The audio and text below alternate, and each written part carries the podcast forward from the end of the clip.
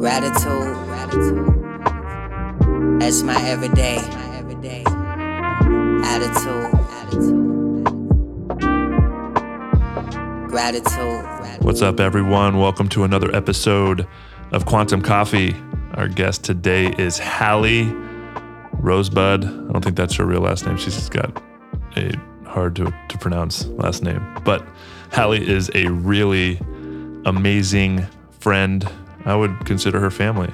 And um, really grateful that she came over to spend some time with me. Um, we have an amazing conversation. There's a little history there. Um, we actually started our pod. She started our podcast before me, but I was the first interview she did with her podcast, and she was a big part of me starting my podcast. And uh, we discuss a little bit about that journey early in the episode, and then we really dive in to a lot of different topics. Uh, we talk about psychedelics, some of our uh, journey um, with ayahuasca, 5-MeO DMT, uh, which is the Bufo alvarius frog. Um, you know the importance of of of integrating those experiences and not not continuing to chase them and seek. Uh, just a lot of really good value in this podcast. Um, you know, Hallie is first of all, her voice is just incredibly soothing. So I think you guys are really going to enjoy just listening listening to her talk. I know I did, and she's an amazing storyteller. And just really, I think the very last story at the end of the podcast, um, I was just in awe by because we talk about an experience I had just the other day um, involving masks and um, a confrontation I had at the airport. Um, and she kind of gave me a lot of really uh, poignant advice uh, through an experience share that she had. Um, I think is really impactful. So definitely listen to it till the end. If you enjoy this show, if you enjoy this podcast, if you enjoy this episode, please take just one second, leave a review, rate the podcast. And if it has an impact on you uh, in any way, please share it with anybody that comes to mind that you think will also have an impact on it goes a long way in supporting this podcast. There are also other ways to support this podcast. I have uh, created a premium feed, um, which provides a lot of amazing extra content. And this is actually one of the first guests, actually, the first guest that I do an extended episode with. And it is only going to premium members. If you want to become a premium member and support this podcast while also receiving amazing extended episodes, um, and also putting together a strategy to allow you to drop into some live episodes and doing q&a zoom calls once a month. If that's something that interests you and you want to be involved in the community it's only $7 a month. There's a link in the show notes. Go to supercast and it's really simple to sign up and you can start receiving this amazing content. And so if you are a premium member thank you so much for supporting. Stay to the end for that extended episode. Uh, hallie drops some amazing wisdom and if you are interested in following Hallie, her she is the host of uh, a really amazing podcast called The Thought Room, and she has some really big guests actually, and she's just such an amazing conversationalist. So go check out her podcast, and um, all of the stuff that she's working on is in the show notes as well. Check that out. She is a a coach, a mentor, and uh, a dear friend to me, and uh, really hope that you enjoy this podcast.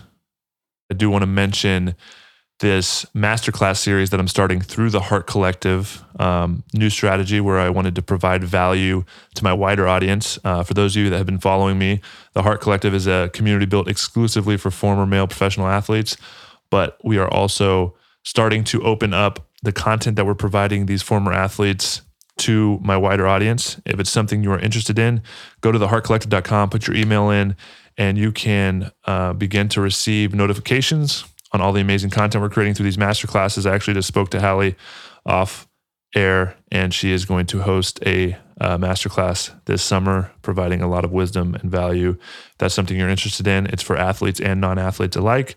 So go check that out, theheartcollective.com. Without further ado, here's Hallie.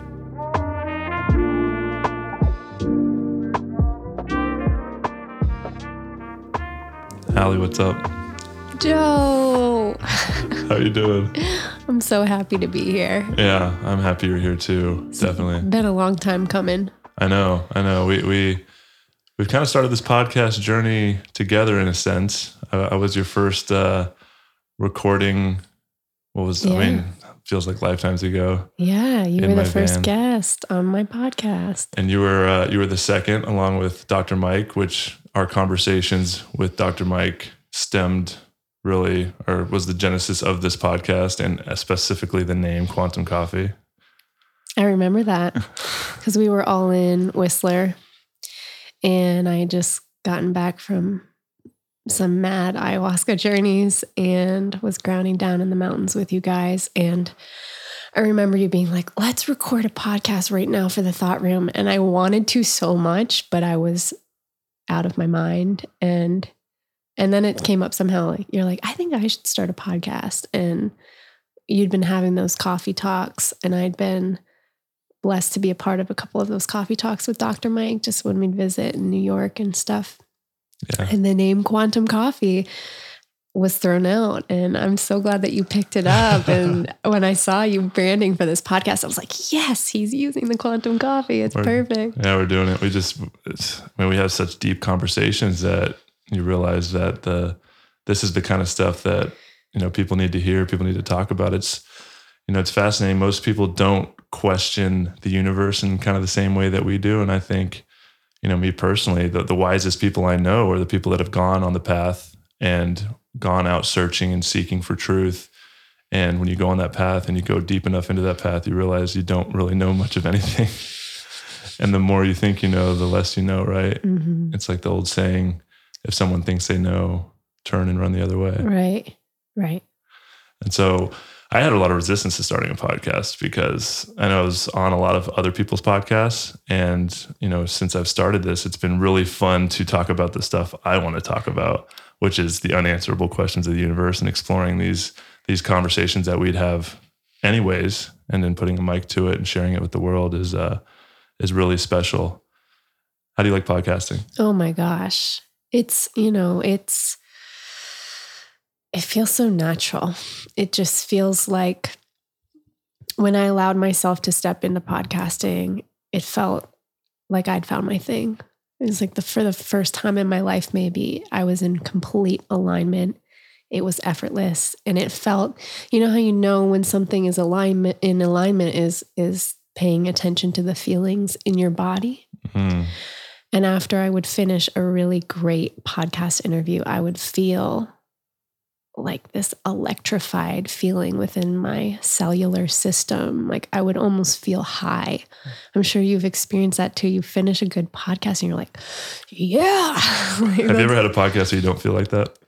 Like, Um, oh, that's that was actually a letdown. I think for me, the most the most exciting, anticipating podcast, and maybe that's my own expectations of them, actually turn out to be like, oh, that wasn't as good as I hoped. I have a story about that actually, because when I was first starting, you know, I was blessed with this absurd opportunity, which I have no explanation for other than it was divine and it was the universe giving me a not so gentle push into this path. And I was invited down to Soltara Healing Center before the podcast had even gone live to do a social media exchange with them and to essentially record interviews with guests that were coming through and working with ayahuasca. While myself, I was working with ayahuasca weekly during that time. So, one of the first, I don't think it was like in the first 10 episodes of the podcast, maybe 11 or something, I had Dennis McKenna coming on the show.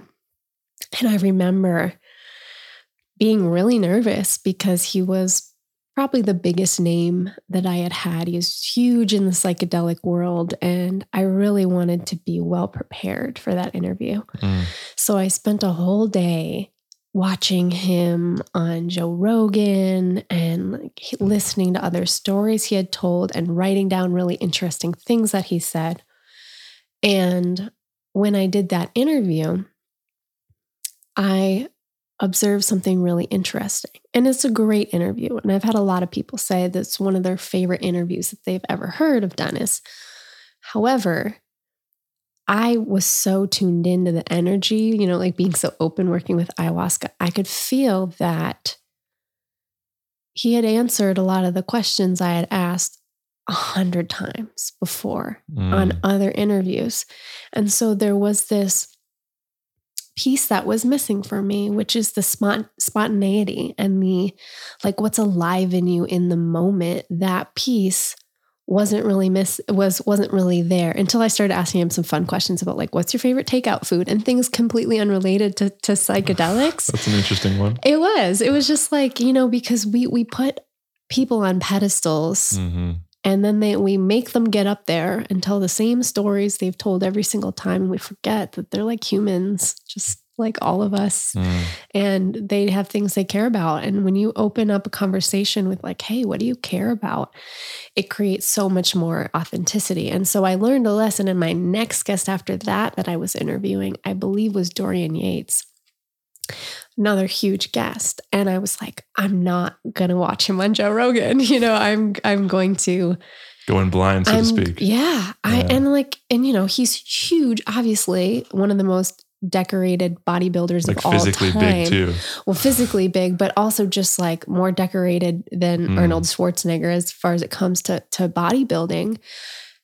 And I didn't really give a shit about bodybuilding. So I was like, okay, where where do I fit in? Right? Mm. Like, am I just gonna ask him questions about bodybuilding because that's what he's famous for? Or am I going to be present and drop in with Dorian Yates, the human being? Mm. And to this day, you know, that interview's over a year old. It's one of our top downloaded interviews. And people will comment on the YouTube and stuff and say, This is my favorite Dorian Yates interview ever because he shares these aspects about his marriage and about his daughter and about how he likes Broadway shows and he listens to Bob Marley. And you just get these other elements of him that would have been lost if I tried to steer that interview and and have my grip around it so mm-hmm. tightly. So that was a really big lesson in not only podcasting but like being present as a human being. Yeah, really, that's what makes a good podcast, right? Being curious and being present with the the the guests and being able to guide them on where they're going. And if you guys are interested in checking out Hallie's podcast, it's called The Thought Room. That all will be in the show notes. Definitely give it a listen because you are such. Not only your voice is so soothing to me, I'm just listening to you in my my headphones, and it's just like oh, but you're just an amazing storyteller. Mm. And you know, you said uh, a good question. What what do you care about in this moment? that's a great question. What I care about in this moment is being in integrity. That's what I'm constantly wrestling with. And it's so multi layered because it's unique on the come up of your career. You know, the, uh, the invitations start pouring in, things you've always dreamed of, the sponsorships, everything. And suddenly, and I'm sure you've experienced this as well, it becomes a little overwhelming. Mm. And so, where I could handle it before and answer all the DMs and every single email and every single inquiry, I, have come to a point where if I choose to do that, then I'm not showing up for my work, hmm which is myself, the inner work, and being a clear container to have these conversations. So there was a deep period of feeling like a failure.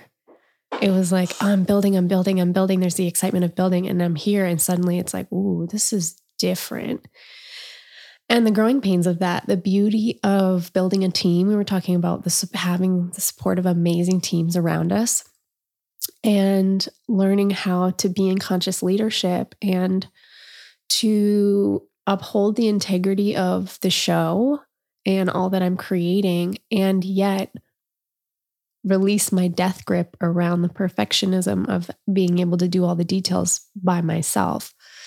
So, the integrity piece is like if I'm going to sit in front of this microphone and people are going to listen and take their time like that in a world where they can choose to do anything Mhm. we have people sitting listening to this right now and they're choosing this. And I just want to say to those people, yes, thank you. Mhm. And you're here for a reason. You're here because the universe brought you here. Like it, it's actual vibration that we're attracted to. And I, I said this in the intro of a podcast this morning for my show. I said, when you listen to a great song and you finish it, like for me, it's when I listen to I Want to Break Free by Queen. like first thing in the morning, like blast that. And There's like, so many deep layers to that. I can fucking do anything after I Mm. listen to this song. It's the same with podcasting. It's the same with being in a room with someone who just gives you that sense of peace and calm, and you can't put your finger on why. It's resonance and, and it's energy, it's vibrational energy. And that is the currency of our universe. So everything is energy down to, you know, the table that is just particles that are vibrating very close together in front of us. Money is energy, our time is energy, our relationships are energy. So keep being in integrity with my energy and how I'm using it and making sure I'm not funneling too much out. And I'm also not keeping too much in because Mhm. this is another layered aspect of this is kind of like we can also be worried about humility to the point that we don't share our gifts. Mhm. And that's one I've struggled with Yeah. as well. Yeah, it's all about finding balance. And I think that the big step for me, and I know for a lot of entrepreneurs, is going from that solo entrepreneur to building a team. And I feel like you really hold yourself back until you start, because it challenges you in so many ways to step into leadership role that you've never really had to. And it, it makes you question your own stories, right? Like you want things done a certain way. For me, it was like, like, do I have enough to give to somebody? Like, and then and then like that makes me have to be accountable to my work because then I'm paying somebody and they're showing up. So that means I have to show up and do it. And I have a lot of resistance to feeling like trapped and and you know building something and feeling like it's kind of weighing me down. So like all these different stories to finally building a team. And now, you know, I have a few people on my team and it's like, holy crap, how did I do this without them? Yeah.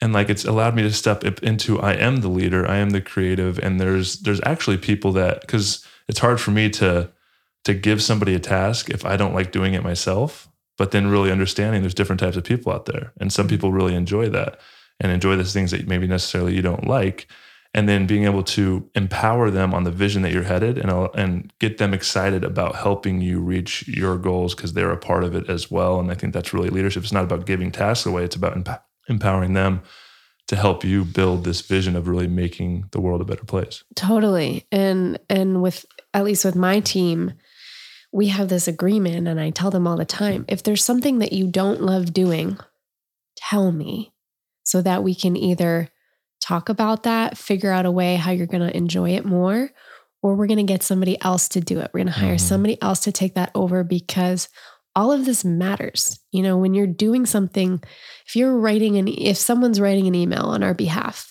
to announce a podcast episode or whatever for our newsletter or write some copy for Instagram and they're in a mood that's kind of resentful, like even if the words are sprightly and cheery, people feel that. People feel that. It's like, have you ever received a text and you're like, what the fuck was up that person's butt? Mhm. you know? And so it's important to to have these conversations and empower people. Like you said if you don't enjoy this let's either work on the root issue emotionally together. Like what is it? It's frustration. Are you feeling are you not feeling validated? Can i validate you more as a leader?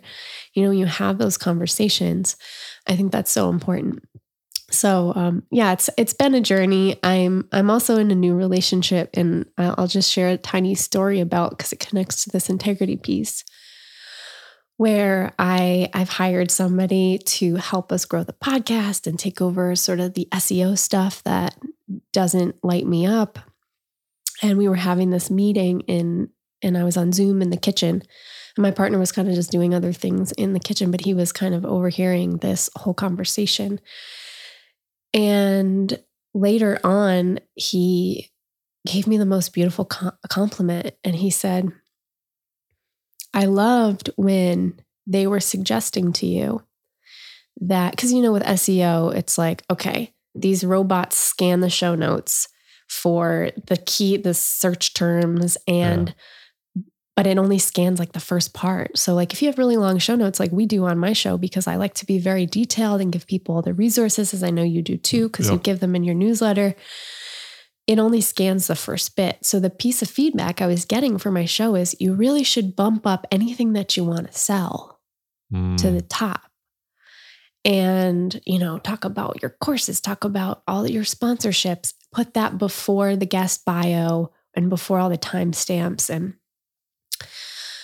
and I was like with love and respect, no. Mm. you know, I said, because I would rather this show grow slowly and steadily based on the organic inspiration and the integrity of it than make more money because I put things at the top so the robot could scan it. Mm. And it was just something that I didn't think twice about. It was just like, this is the way that I want to do it. And it was so beautiful to have my partner pick out such a nuanced detail of a moment seeing me do what I do. And and that reflection was was just gorgeous to receive. Yeah, that's beautiful. How did you get into podcasting? What's the what's the initial? Because I feel like it's a new hot thing. Everybody wants to get into it, and I feel like it's a growing, booming industry. But how? What's your origin story? Why did you decide to to share your stories this way? Um, I had great resistance, and I do not feel like I chose podcasting. I feel like it chose me, and this goes back to my first ceremonies with ayahuasca. So that would have been May of 2019. So, wow, two years ago, I Mhm. sat with ayahuasca for the first time, and everything has shifted since then. Everything, everything. Where I'm living, what I'm doing, who I'm spending my time around, how I'm making money. And I was in a really tricky period of my life, and I was hustling, living in New York City, building my startup, Lunar Wild. And some days uh, like I decided to to leave a pretty fluffy career working in the homes of celebrities and looking after their children, traveling with them, you know, no expense spared. It was just like Sounds like a good life. it it was, but it was it was um grinding and it, my ego kept me in it for a while because I was like, anyone would be so lucky to have this job. Be grateful. Grinding, grinding. Okay, you're working 60 hours a week, but yeah, remember how like lucky you are. And I was kind of lying to myself because I didn't love it. Like I I was like organizing closets and I was like, I feel like I have more to my my gifts and my soul than this. That's a good point because I think a lot of people are maybe in that point in their life where they definitely have at some point in their life. And how do you know, like, distinguish the difference between that voice, that resistance, and knowing when there's something deeper in you telling you to to maybe do a shift or head into the unknown or this isn't exactly what I'm supposed to be doing, and like that inner dialogue. How do you know what's true and what's not? Yeah, I mean, again, it comes back to the feeling in your body. So, like, think of when you're in a conversation and someone's trying to convince you of something really hard. And there's a lot of that going on right now in the current landscape. So, someone's trying to convince you of something, you can feel it. And you watch your own body language kind of close up and be like, oh, they are just not seeing me right now. That's kind of, I mean, I don't want to call it mansplaining, but you know that feeling when someone's just like, okay, they're just spurting words at me. We do that to ourselves. We talk ourselves in and out of things all the time. So if you can pay attention to the stories that you're creating around why you should stay or why you should leave, and feel the difference within your body when you just say some basic statements like, I'm going to stay in this job. Pause. Oof, do you get a sinking feeling in your stomach or does your right the word job. Oh, like, you know, or it's like, I'm going to go do X, Y, Z, whatever that dream is. You know, I don't have to tell you. It's not about me telling you. You can feel it. That is the indicator. Now, I'm not going to sit here and tell you it's a smooth road. It might be, but it might not be. But what's the trade off? Like, if Mm. you never do it, what's the you- risk of not doing? It? You want to live with that sinking feeling in your mm. living in your body in your cells like your whole energetic field for the rest of your life? I don't think you do. So it starts with being open to the possibility that it can be different. You don't have to come up with all the solutions right away. In fact if i had thought about managing a team of five people and traveling all around and doing like that would have overwhelmed me for sure at that point. So it's not about the whole picture, although sometimes it's great to allow yourself to go into a deep visualization of like your ultimate picture and and with the purpose again of feeling the feelings in your body. So if you if you want to be an author, if you want to have your own podcast, if you want to be leading retreats, whatever it is you want to do, to help people heal in your own unique way, visualize yourself at the pinnacle of that and like just sink into how good it feels. Fear thoughts might pop up and you say, okay, thank you. I see you. And you go, you root back to the feeling. And if you can sustain that, like for maybe 20 seconds, just rehearsing the gratitude within your body, that's the way we slowly entrain ourselves to the possibility of these things coming in. You cannot attract your ultimate timeline, your ultimate future, if you're not open to it. And mm. your mind is so powerful. If you tell yourself that's not likely, that's not even possible, it won't be. And sometimes you don't know, right? It's like that the choice is between do I stay in this job that I know in my body, I, it doesn't feel right. I'm staying in this relationship when I know it's just 99% there, but it's just something in me telling. And the other option is the unknown. Yeah. Like there's, wait, what is it? I don't have a vision. And there's a lot, you know, I like to say that universe rewards those courageous enough to follow their hearts, even if their heart's leading them into the unknown and they don't know what's next. And that kind of brings us back to your story. Like you didn't think you're going to be a podcaster. You didn't no. think, but you went into the unknown and now you have this team of five and you're, you're scaling this really amazing podcast and you're starting to step into this, this thing that really wasn't a vision. So there's this aspect of surrendering into what the universe is calling you towards as well. And I want to get your perspective. Like, what is that? That whisper within us? What is that thing that is calling us? Hmm. I mean, for me, that thing, it has a million names. You could call it God. You could call it your guides. You could call it your higher self.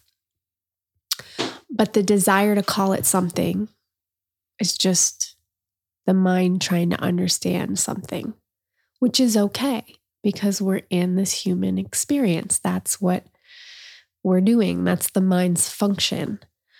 But, and this is the same too when people talk about like extraterrestrials and stuff, they're like, do you believe in extraterrestrials? Do you think you are one? Do you think I am one? Do you think what what kind of extra? I'm like, listen, we can create any stories we want. What really matters is how we feel how you feel is a powerful indicator. Your emotions are a powerful indicator. So, do I know? Do I have a name for that whisper? Not really. I think it's it's I think it's my higher self guiding me when I can get quiet enough. And it sounds very different than the voice of the mind.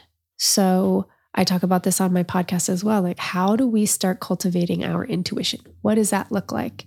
How can we practice that? And as you say, you know, what's the rep to, mm-hmm. to practice that? And for me, the higher self slash heart space slash intuition speaks very calmly. It's not punishing. It gives you a sense of rightness within your body when you hear it, even if it's saying no. There's an acceptance there to it on some level. And the intuition or the higher self speaks in very succinct, clear, usually short messages. So it's a little whisper like, do it. You know what you have to do. Believe, trust, keep going, open your heart lean in, breathe with the discomfort. That's how it speaks. The mind speaks in longer sentences that are usually a little bit more fast paced. They're often coming a mile a minute and they're talking you in and out. They're weighing pros and cons. The intuition doesn't weigh pros and cons. Mm. The intuition isn't like, well, but if I do this, maybe this will happen. No, that's the mind. So if you're in that space, you're recognizing that voice. That's the invitation to go sit and let the discomfort and like you want to get up and you're jiggling and it's you have energy, excess energy in your mind space. So try to breathe, ground it down, place your hands on your body, massage different parts of your body, like really be like, Am I here? Am I here? Am I here? It might, t- might take a little while, but that's how you get in touch is, is by finding that inner quiet. Yeah. I think it's a big challenge to, to to trust it, right? Because most of the time that that inner whisper or knowing or feeling is calling you to something outside your comfort zone. You know, for me, it's like I have all these moments I look back on my football career when I felt this intuitive call to step up as a leader. It's like, okay, this is the time to give a speech, or this is a time to maybe call this guy out that's not necessarily doing what's best for the team. And in those moments, I felt this call and I just felt this rush of like anxiety or like adrenaline of like, oh man, can I step up in this way? And I played small and I decided not to. And nobody else knew that, but I knew that. And when I finally walked away from the game, and this is all me just processing this through my own healing journey, realizing that the re- part of the reason there's a lot of different layers that I hit the road and you know kind of traveled the country. Part of it was to find myself and who I was in relation to football, but there was an aspect of me that was kind of running away from it because I knew I never really reached my fullest potential because I never stepped up in that leadership capacity like I, I kept feeling called to. And it's fascinating how the universe works because, like you said, it's it's not going to be you know mad at us. It's it's it's very compassionate and it's patient. And as I travel the road and you know, two years down down the line, I asked myself, okay, what's my purpose? What am I here to do? And the, the intuitive hit is like, you got to start this community for former athletes, and you got to show up for them, and you got to step up as a leader. And when that came to me, when I started asking the question, how can I be of service? What's my purpose? And that just kept being the, the intuitive hit. And I was like, no, like I don't want to do this. And there's so much fear in that because yeah. not only do I have to go step up as a leader, but I have to bring all this work that I've learned about to this group of guys that I was kind of running away from. And I had to confront that fear and I had to work through it and through that own resistance. And I continued to push myself towards that edge of comfort because I know on the other side of that comfort zone, on the other side of fear, lies freedom. And that's usually, you know, I, I call it the compass, right? If you're trying to figure out what you're meant to do in life, like think about what you desire. And if you feel that resistance and fear, that's probably the thing that you should be going towards. Mm, totally. And just to add to that, I think, at least for myself, I spent so much time, and I still struggle with this sometimes, of being so hard on myself. And if there's people listening to this that are like, oh God, I know the thing that I have to do that they're talking about right now, and I just am not ready. And then they go into a second, like a tailspin over the fact that they're not ready and they're not doing the thing that they know they should be doing. I want to invite you to just hit the brakes on that and understand that no matter what, no matter what, you will get to where you're supposed to go. You will get to where you're supposed to go. Even if you never do that thing, you will learn things, other things. You will learn about regret or you will learn about deepening family like it could be it could be a variety of things so don't listen to these messages and feel like you have to go out and dump your security tomorrow and go after your dream you can if that's what you feel called to do but to just trust that everything is happening and you will get there when you're ready mm. when you're ready because to do it before you're fully ready and this is different than like feeling resistance and not doing it like we know when we're bullshitting ourselves mm. but the the vibration of like pushing yourself into something is just a different form of resistance it's another mm. mask it's a forcing and it's a lack of self-love so be compassionate with where you are in your journey if you're feeling resistance for something turn toward it and say okay I feel resistance to starting this thing. Why? Because I'm the main breadwinner for our family. And I feel scared that if I change careers, I'm going to put my wife and child in financial jeopardy. That's real. Sit with that.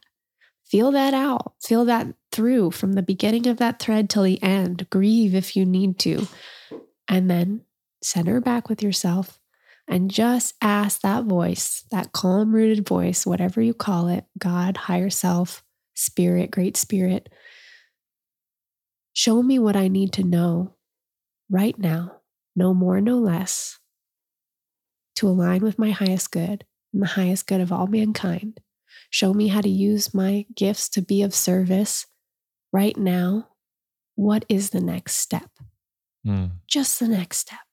Yeah, I think that's a big distinction too, right? Is when we when we shift the the the narrative from what do I need to do for myself or my family or what's close for me to to showing up how can I be of service to the greater good and when we when we do that I know from my personal experience it wasn't until I started asking the question how can I be of service that I I, I was I was answered like God the creator this existence whatever you want to call it, whatever word you want to use that energy it's like okay like I'll use you because we are all one right Mhm. and I love the um like there is no rush until I started really fully understanding the infinite nature of reality.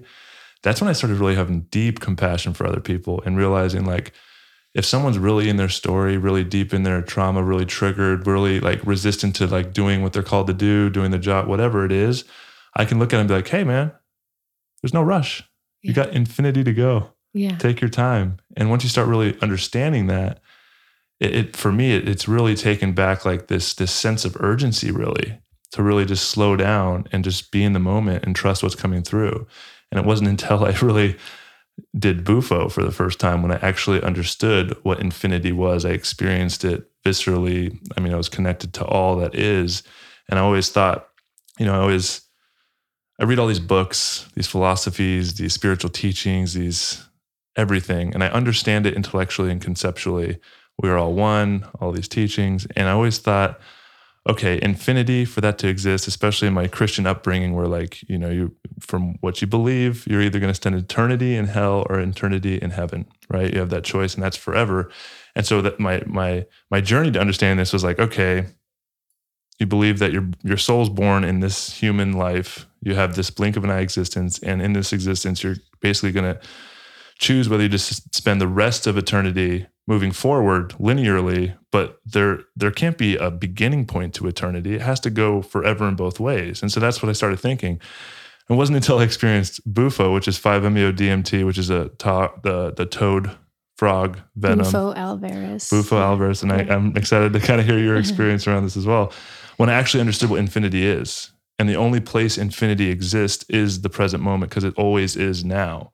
It's not something that takes place on a linear time scale. That's not what infinity is. It's not. It's not time period. It's the present moment and fully experiencing that. I remember when I like first went into the experience, I just was laughing. I was like, "Oh, it makes sense to me. I get it because I was in it." And even now, me talking about it, I've already forgotten how quickly. Yeah.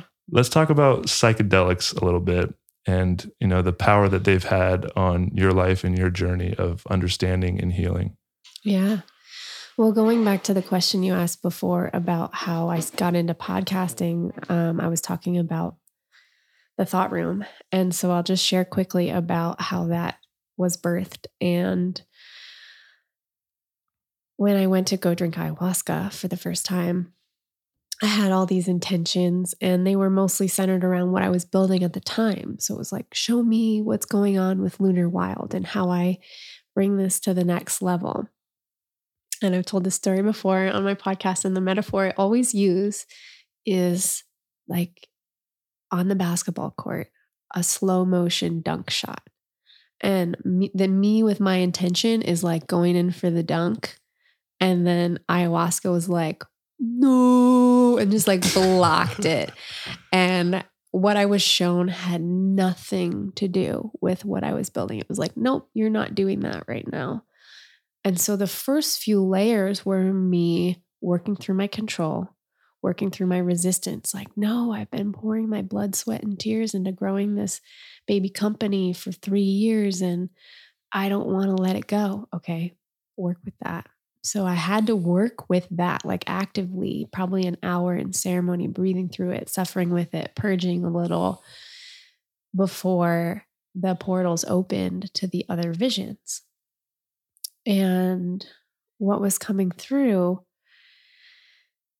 and I, I kind of affectionately refer to this as the mantra voice. And it it is kind of like that higher self or God voice that comes in for me sometimes in ceremony where there's not a lot that's being said, but there's a message and it's being repeated. It's being repeated over and over. And this particular ceremony, I think it was my second ceremony with ayahuasca. I went deeper than I had ever thought was possible. Little did I know, it goes a lot deeper than that. But this particular ceremony, my mind was blown open and I experienced the weight of the suffering of the world, I remember just weeping, going like, people are hurting. It brings me to tears even now to think about. And so I I let that, like the suffering, pass through my body. And I was a little mad too. I was like, why are you showing me this? This is so heavy. And what can I do?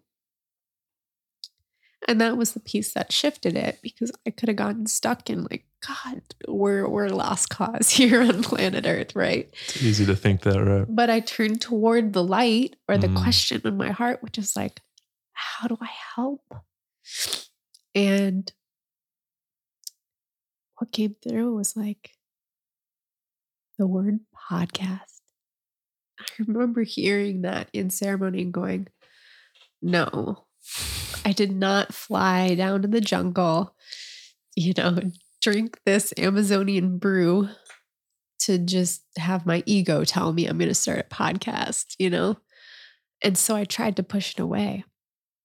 And it just looped for probably an hour. And it was podcast, more medicine, time, podcast, more medicine. And I was like, I can't even stand up right now. There's no way I can drink more medicine. It was just like time. So I knew I was going to be returning. I knew I was going to be going back. I had two more ceremonies that week, and one of them was this, and, and I think in one more of the ceremonies that that word podcast came back in again, and I was like, all right, I wrote it down in my integration notes. Like this is something I should look into doing as a hobby. And the other most powerful experience that happened that week was this this vision. I I drank a cup a cup or so of ayahuasca, and I really dropped into this everything space. And it picture picture being in a complete void. There's no light. There's no darkness because like there's no duality. It's just it is dark, but there's nothing. And I was experiencing the most profound peace in that nothingness. Now, some people reach that nothingness and they get really scared. They get really jarred. Yeah, you're pointing to yourself. Um, Yeah. for me, it was a reprieve. It was like this cosmic oasis where I was like, oh, finally, my mind has shut up. There's Mm. nothing here. And as I had that thought, I watched my gratitude bloom like a kaleidoscope of colors in the abyss in front of me. And it was like, wow, this is such a cool experience. And then, like, a little droplet of paint, almost like whimsical Dr. Seuss like colors started to just spurt out in all directions and create these fractal patterns around what felt like me or my essence. But at that point, you know, I'm in the inner space. I have no body. I can't really like feel my body. But it, I just felt like I was being encompassed and enveloped in this like gorgeous pulsing rainbow of prismatic light. And I'm looking at it and I'm feeling this openness in my body and this breath that feels effortless. I'm feeling no pain in my physical body that's somewhere off in a distant echo of, of the corners of some reality. Just But, dissolve somewhere. but I didn't feel pain Mm. for like, you know, we don't realize how much we're carrying around until we don't feel it. And I was like, wow, this is such a great experience. And the more that I breathed into it, the more beautiful and complex the fractal patterns got. And then I had a follow up thought, which was like, oh shit, I wish I had someone to share this with. And this seed of loneliness was planted. And the moment that that happened, I watched that kaleidoscope drain out all its color and become very tight and constrictive. And like, I was like, oh God, what have I done? I don't like this like feeling. And then I had an awareness that. I was like, you can change it by changing your thought. And then I had another thought, which was like, you know what? I actually really like being by myself. I love hanging out with myself. I am so fun. And I and I had that. And then the the room, you know, the kaleidoscope room built itself again around me. It was pulsing. It felt good. And this was an epiphany for me because people talk about the power of our thoughts And even that is a very mental construction. And the most critical thing that I, that any of these plant medicines have, have taught me is like none of this means anything unless we integrate it and embody it. Mm. Because we wouldn't be incarnate into these 3D physical bodies if we weren't meant to use them for this the vehicle for this experience. So we can try to do all these spiritual practices to escape our physical bodies, to ascend and to awaken out of them. But I don't believe that's the point. I believe the point is to touch God and to bring it back to be alive within the bodies that we have here. Beautiful. So, so, so I had written down in my integration notes remember the thought rooms. And when you are having an experience that you don't like, that doesn't feel good within your body, build a different room, build a different thought room. And so I just jotted that down in my notes casually as like a reminder for myself of how I can control and steer my thoughts to live a different reality. And then later, a couple weeks later, when I was like, what am I going to call this hobby podcast? I'm going to start and interview my friends. I read back and I saw the name. I hear your son crying yeah, in the yeah, background. it's Luca. If you guys can hear him Hi, Luca. getting his diaper changed. Um, I I I read it and I was like, the thought room. That's the name of the show. That's the name of the show. And so that's the story. That's where it was all born. Yeah.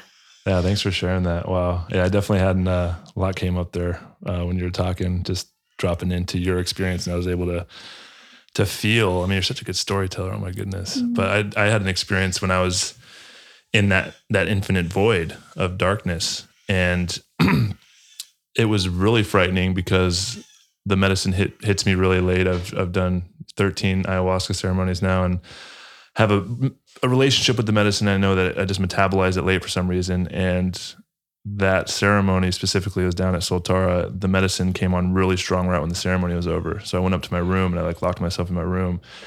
So there was really nothing grounding me to this reality. And I was, it, I drank a lot of medicine and I was just going in and out of that infinite void. And in that void, I, I was everything and nothing, right? And it's really hard to, to comprehend if you haven't experienced it and I could anything I could think of, like you're talking about, any thought I had, I would I could create, and I would be I started becoming that thing.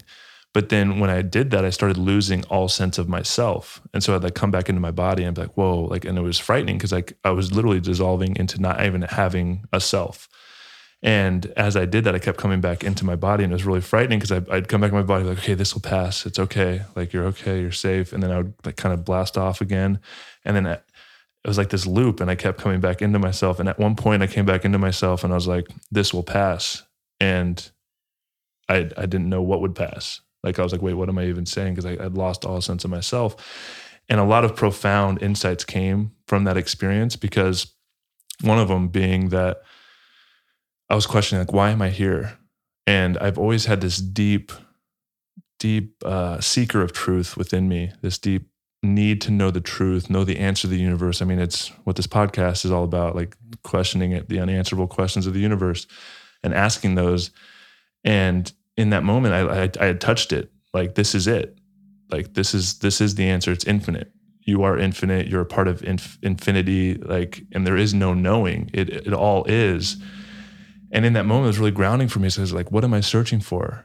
And I think a lot of people, you know, especially in our community and on this path and, and in psychedelics, and this is where we have to be careful, is psychedelics can be another escape from reality. And one of my friends, I think it might have been Dr. Mike, actually told me this, or somebody, was like, why would I want to keep living in those psychedelic spaces when that is where I'm at in infinity? Like the real gift is this human experience. Yes. Like we have infinity to live in that infinite void of creation and we choose to come into these 3D physical bodies to have an experience, I want to spend my time here living this experience.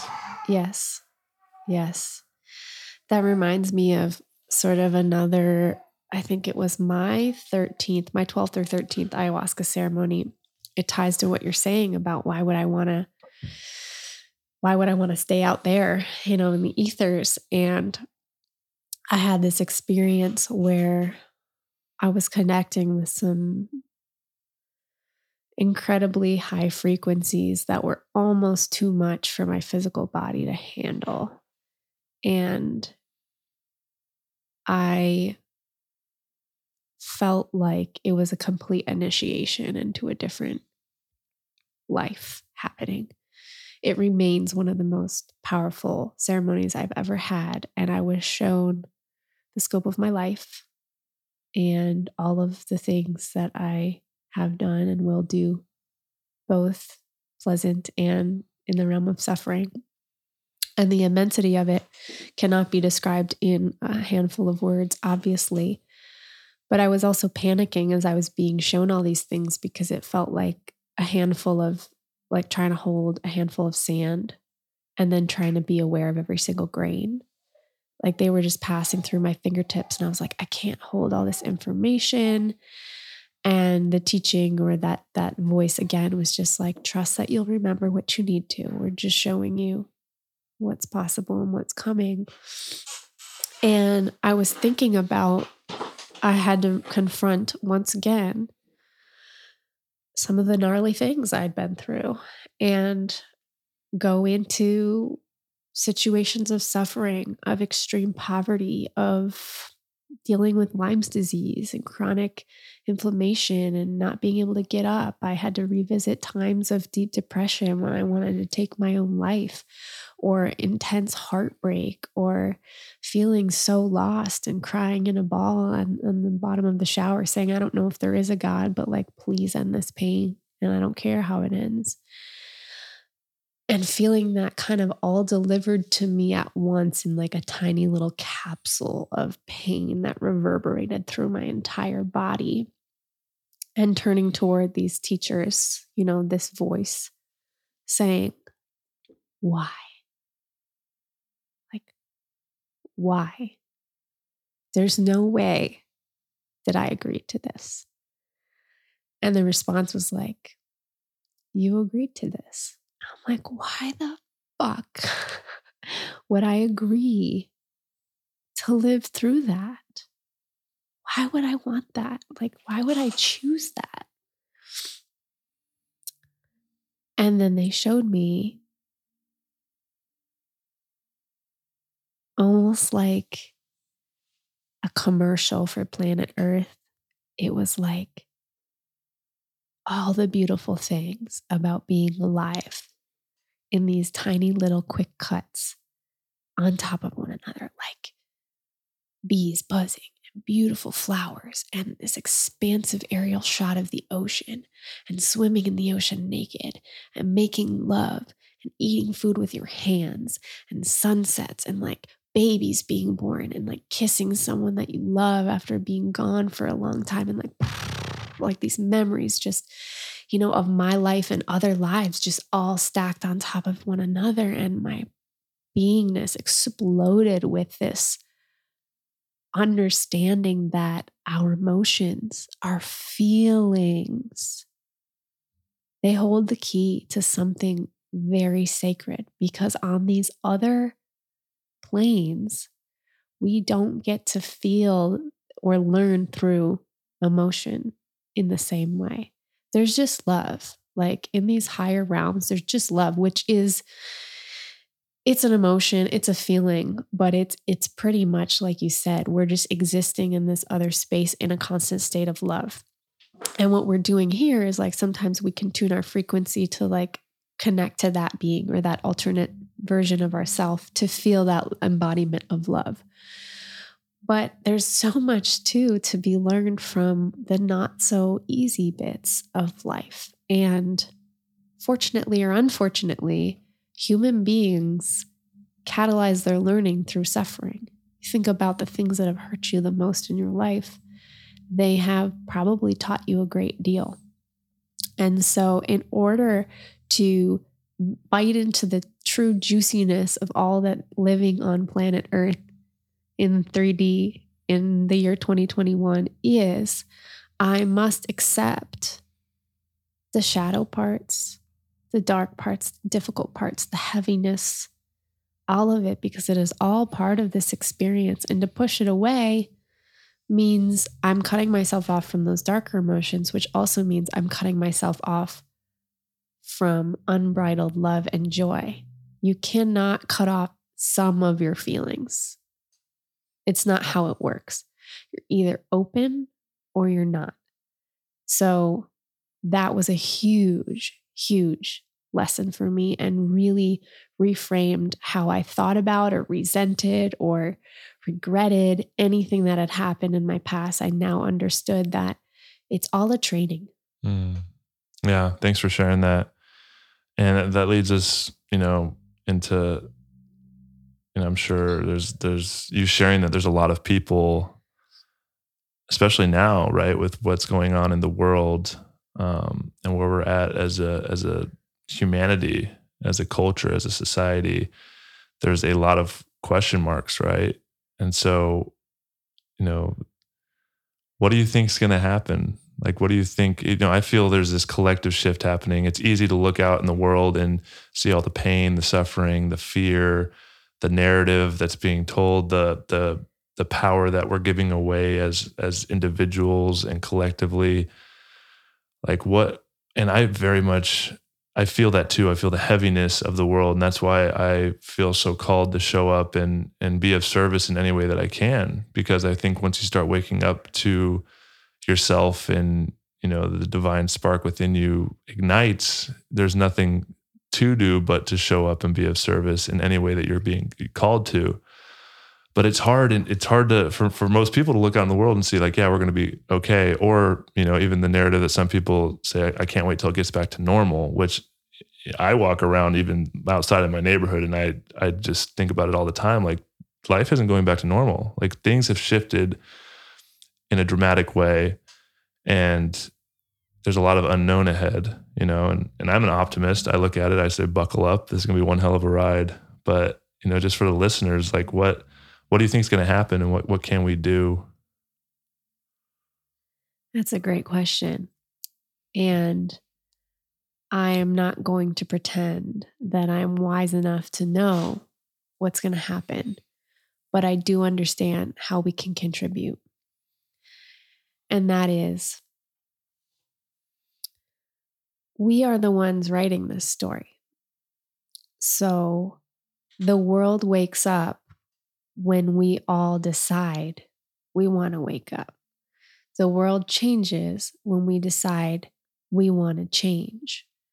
If we fixate on what we don't like, we will create more of that for our experience because where attention goes, energy flows. And we see we see that on the micro in our day-to-day lives like when you don't want something to happen it kind of does you know if you're like oh i'm running out of money okay i'm like It's like the classic example, don't think about a monkey right now. yeah It's like, exactly what do you think about a like monkey? don't picture your kitchen you just did I literally just did. right Yeah. so what i understand about creating this new version of the world that we want to see comes from very disciplined focus by each and every individual on that ultimate picture of what it looks like. We have to keep the faith. We have to keep pouring our energy in the direction of expansion and love. And again, you'll know if you're on the right track from how you feel in your body, waking up on a day to day basis as you're doing your work. Do you feel open? Is your breathing steady? Are you enjoying? Do you do you do you leave with a client or whatever your work is, and do you feel filled up? Do you feel like you're contributing? Do you feel like it is a coin in the piggy bank of this ideal version of humanity that you're holding somewhere in the back burner of your heart and of your mind?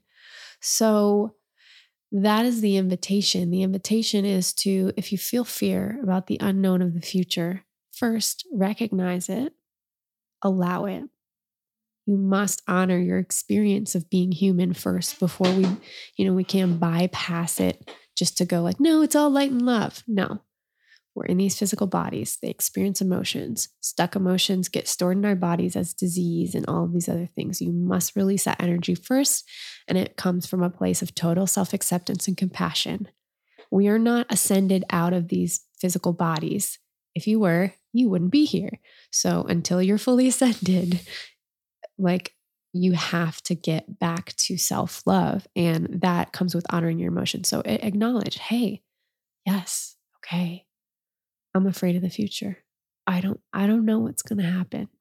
Maybe like go have a cry about that. Maybe write about it. Find some way to put a rose on the grave of that, of that feeling until it's ready, not before it's ready. Just sometimes these things are like weeks or months or maybe even a year process but just hold on to the intention that it will shift.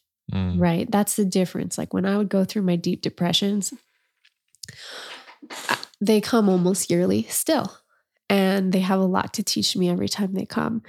And what I've started shifting into is now when they come, I have this agreement with the depression. I go, okay, I understand you're here to teach me something. I will allow the experience of this grief and sadness to transmute. You can sit with me but you may not stay. So teach me the lessons and then we'll move on. And that's the agreement that I have to not suffer unduly, but to understand that the suffering is a part of living. So, yeah, so just honoring the fear that comes up around the unknown and then being very, very conscious to refocus yourself every time you can pattern break. If you feel fear around anything, feel it, say, okay, this is how I don't want to feel flip the coin. This is how I want to feel. And then you do that practice that we discussed in the beginning of trying for 20 seconds to feel the embodiment of something that makes you feel more expansive, that makes your heart rate slow down and makes your breathing settle. Mm, yeah, I mean, what you're talking about here, and it all really comes back to self awareness, right? And I think that's a big problem with the world that we've created because you know nothing's going to shift until we realize that we are the creators of our own reality and you, you go from being the victim of your circumstance to the creator and it, everything opens up but it takes a self-awareness of the stories within and to really honor those and observe them and give them space and you know shift them and i think a lot of people aren't even to that point right? Even like you do talk about depression and you know this mental health crisis that's going on and people think they're sick, which, you know, maybe it's a sickness of, you know, spiritual health and belief in something greater, but they go to like medication or they numb out with different things and they don't actually show up. They give their power away to something outside themselves. And for me, you know, there's, it's easy to talk to you about this stuff and, and we're able to hold space for one another. And, you know, you see somebody on the street that's not necessarily in that same self-aware mode. They're very much in their story and their energy is very dense and you can feel it. And maybe they get triggered at you and they spew that negative energy on you and and you just feel it viscerally in your body. Like how how do we show up in a world that feels like it's just kind of constricting around us? Mm-hmm. Well, and I don't know if you want to share, but I'm when you're asking this question, I'm thinking about what happened yeah. to you in you the air. share? Yeah, because that that'll give context for actually the advice that I gave on the voice note that yeah. I left you.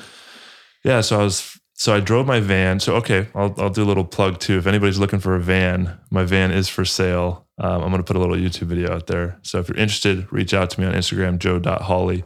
And uh, but I drove my van down to Florida because the guy that built it lives down there his shop's down there and he's going to fix it up and get it ready for the new owner so they can go on their new epic adventure and keep the journey going.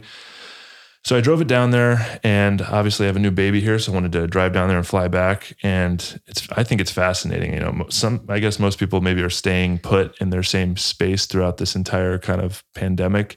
I've traveled a little bit just around the country and I find it fascinating that different pockets of the country have these different, you know, basically depending on the kind of political leaning side of where you're at. You know, in Austin here, it's a little bit more left leaning. Everybody's wearing masks, even though the state of Texas is like very, you know, the, even the governor lifted the mask mandate, but in just concentrated in Austin, like masks is very much still a thing. I drove to Florida and I found it really fascinating. I would go into the grocery store or like as I was kind of traveling around and maybe like 50% were wearing masks, 50% weren't, but it wasn't a big deal. Like if you, it was your own choice. If you wanted to wear a mask to protect yourself, that's fine. But it wasn't this like kind of publicly shaming people for not wearing their mask. And we can, I mean, we could probably talk a whole podcast about that. And there's freedom whining for everybody part of the family. Um, and so I'm flying back um, from Florida, and you know I'm not a, I'm not a big believer in the mask. I think there's a lot of research out there saying that they're not they don't actually help, um, and they actually there's some science out there saying that they harm because there's microfibers and all this stuff. And so I got really kind of irritated when I was on the plane because Delta kept saying, you know, make sure you wear your mask over your mouth and nose, and they they were kind of like using this this like you know for our safety we have to go home and you know our families are in date and it was just like they kept like saying it over the loudspeaker and I'm just like wow like it's just they're just pushing this narrative and it was really kind of firing me up.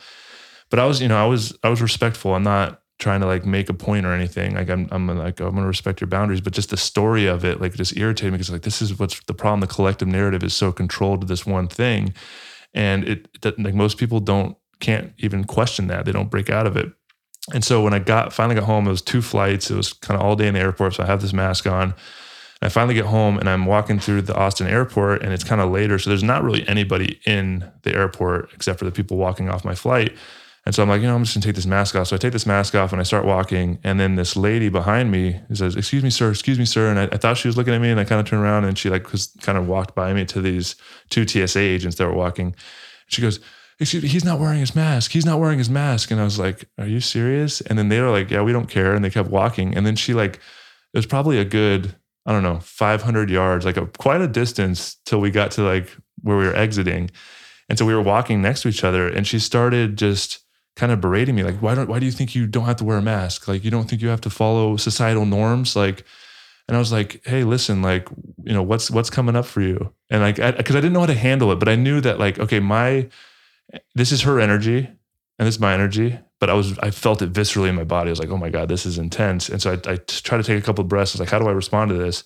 And so I tried to reflect and get her to be curious about her feelings and realize like that just triggered her even more. And I was like you know like what's coming up for you? Like why are you feeling this way? And she's like don't use your therapy bullshit on me. I was like okay that's not working. And so i tried to breathe some more. And then we kind of just walked and i was like you know what? Like and then i said you don't have to be in fear. And i think that triggered her even more. She's like i'm not in fear like that. And i'm like realizing she's not hearing me. She's so triggered. And i'm starting to feel triggered i'm trying to like be calm. And so i'm just walking and i was actually listening to a voice note from you. And so i was like trying to to, to listen to that while she's kind of in my ear walking. And we kind of cool off and we're just walking and all of a sudden she like felt the need to continue and she's like, "You think you think you don't need to follow societal norms? Like you might as well not have pants on." I was like, "What?" She's like, "Yeah, just take your pants off. Just take your pants off." And I was like, "Oh my gosh, this woman's like losing her shit." Right. And I was like, "Like, you like listen to yourself." Like, and I couldn't even have like an intelligent conversation with her. And you know, I've I've very much been around you know my friends my family like in this thing and so i guess you kind of create your own bubble and your energy attracts your tribe and so i haven't really been around interacting with people in that way. And it was very, it, it made me really sad that like there is a lot of people out there in that kind of headspace and that energy. And, you know, I just, I, I don't know how to respond to that. I don't know how like because even now people are probably listening to this and they're they're getting triggered either one way or the other because of the narrative and it's like you have to choose a side when it comes to this and so yeah, just it made me feel very uh, triggered in the moment, and I definitely I voice noted you after. I was like, hey, this this kind of just happened. I need to process this because yeah. it just was so jolting. Um, but yeah, like how to like I feel like there's a lot of people out there in that space, and you know I don't I don't know how to have that conversation in the moment, yeah. and, and how to shift that kind of. I just wish people would question more. Yeah, yeah. So it's it's difficult to talk to anyone about anything when they're caught in a state of trance and we all get caught in our own states of trance. It's like this woman there's probably very little that you could say if like on, on a standpoint of like hey let's exchange literature that you have or like let's look at peer reviewed studies because she wasn't in a place of being emotionally calm. Um, so that makes it really difficult. And there's always this question too. It's like, uh, do I want to be right or do I want to create closeness? And sometimes that's the that's the choice. and you know what your beliefs are. That conversation is probably not going to change your mind about how you feel. So the next question is like, how do I protect my energy? How do I, you know, hold my boundary and and proceed with love? And I want to share a little story about when you were talking. This kind of came through. This was years and years ago when I was in um, New York City, walking through one of the parks, and I saw a man at a table with a sign that said, Does God exist? I was like, Cool. I wonder what he's doing over here. So I went over. Would be an interesting conversation to have. Yeah, yeah. And you know, I was in a place of like I was going somewhere. I didn't have I did I had a lot of time and I was just kind of like casually going throughout my day. And so does God exist? So I come up to the table and he asked me, Do you believe in God? I said, Yes, of course. And he goes, What's your relationship with God? I said, God's all around me. I said, God is in me. He's all around me. He's in the sky. He's in the air I breathe. He's in my body. He's in the trees. He's everywhere. God's everything. And and this guy starts telling me about heaven and hell. And he starts telling me about, well, actually, his energy shifted because at first, you know, when I said, yeah, I believe in God, I talked to God every day. He was all bright and like, oh, that's wonderful. And he goes, What's your relationship with God? I said all that about nature and the connection to my spirit. And he shifted immediately and he started to get a little nasty. And he started to say, So you you you're just one of those tree huggers and you believe like God's over there in that tree and like do you know what's gonna happen to your soul and all of this stuff. And the energy got really uncomfortable. And he tried to and I said, you know what? Thank you so much. I was like, I'm I'm gonna be done with this conversation now. And he goes, well, wait, wait, wait, wait. I want you to take this book. And he tried to take hand me a book of the teachings um, from this particular religious sect. And I looked him in the eyes and I said, I'm not going to take your book and I'm going to tell you why. I said, I may have taken the book in the beginning. And I said, Do you think God is loving? He said, Yeah, God is love. I said, So what does God look like on earth? How would God meet me at this table right now? Would God meet me with the energy that you met me with? Would He tell me that I was wrong, that I was shameful? Or would He meet me with love, no matter what costume I was wearing, what mood I was in, what mask I was wearing this day? How would God meet me if He were next to you? I said, In the beginning, you were very kind. You met me with love. And I said, Then you tried to control my experience. And you met me with guilt and shame. I said, That's not my God. And I looked him right in the eyes and I watched him break my gaze, and his, his head just fell. And he almost nodded like a bow at me, and he didn't say another word. And I turned around and I left, and I could tell that that conversation had an impact on that man and that I'd never see him again, but that he, for just a moment, paused to reflect how he was meeting me. So I tell that story so that we can bring that sort of energy into our relations with other people who have different ideas as us. And we meet them with respect in the same way that we'd want to be met. And yet we hold our boundary with where our beliefs are.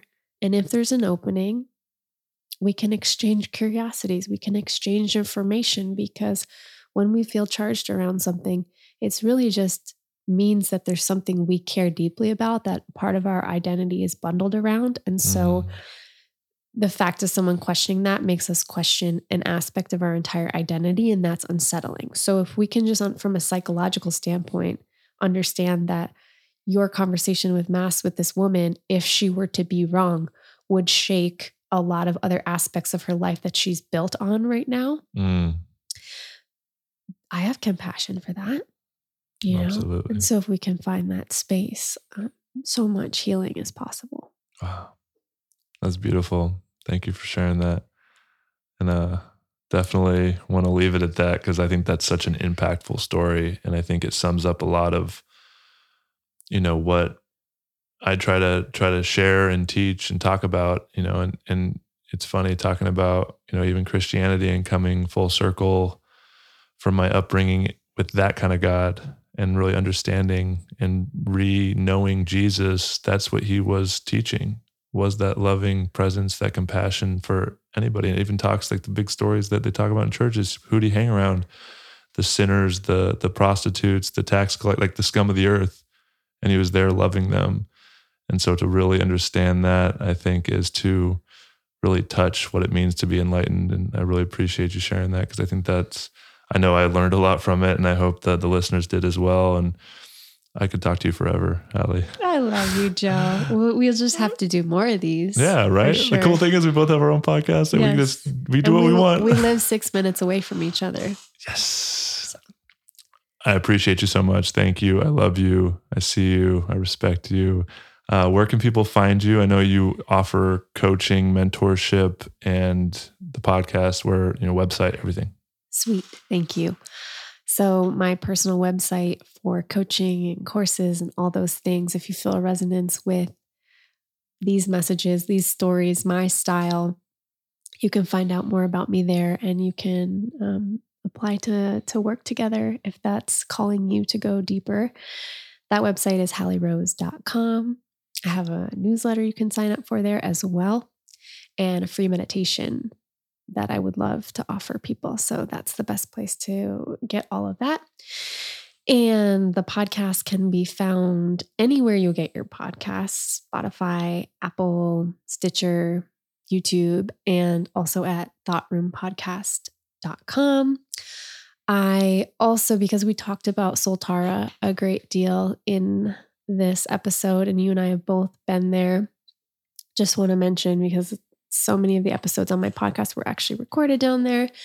And I also have a coupon code for anyone who's thinking about going on a retreat there. So if you are thinking about going on- a retreat at Soltara, you can get $200 off your ayahuasca retreat with the code Thought Room. We've already had, I don't know, I think close to 20 people that were Thought Roomies uh, go down there to Soltara and have their own experiences. It's so cool to get letters from people, and a couple people have, you know, become clients of mine through that. So it's it's it's really neat. We're building this excellent community. Um, so yeah, Joe, thank you. Thank you so much, Hallie. All that will be in the show notes. That link for the Soltara will be in the show notes as well. And if you are a premium member to Quantum Coffee, stick around. We got an extended conversation with Hallie here. If not, and you want to be, check out the show notes, $7 a month. Other than that, hope you guys have a good one. Peace.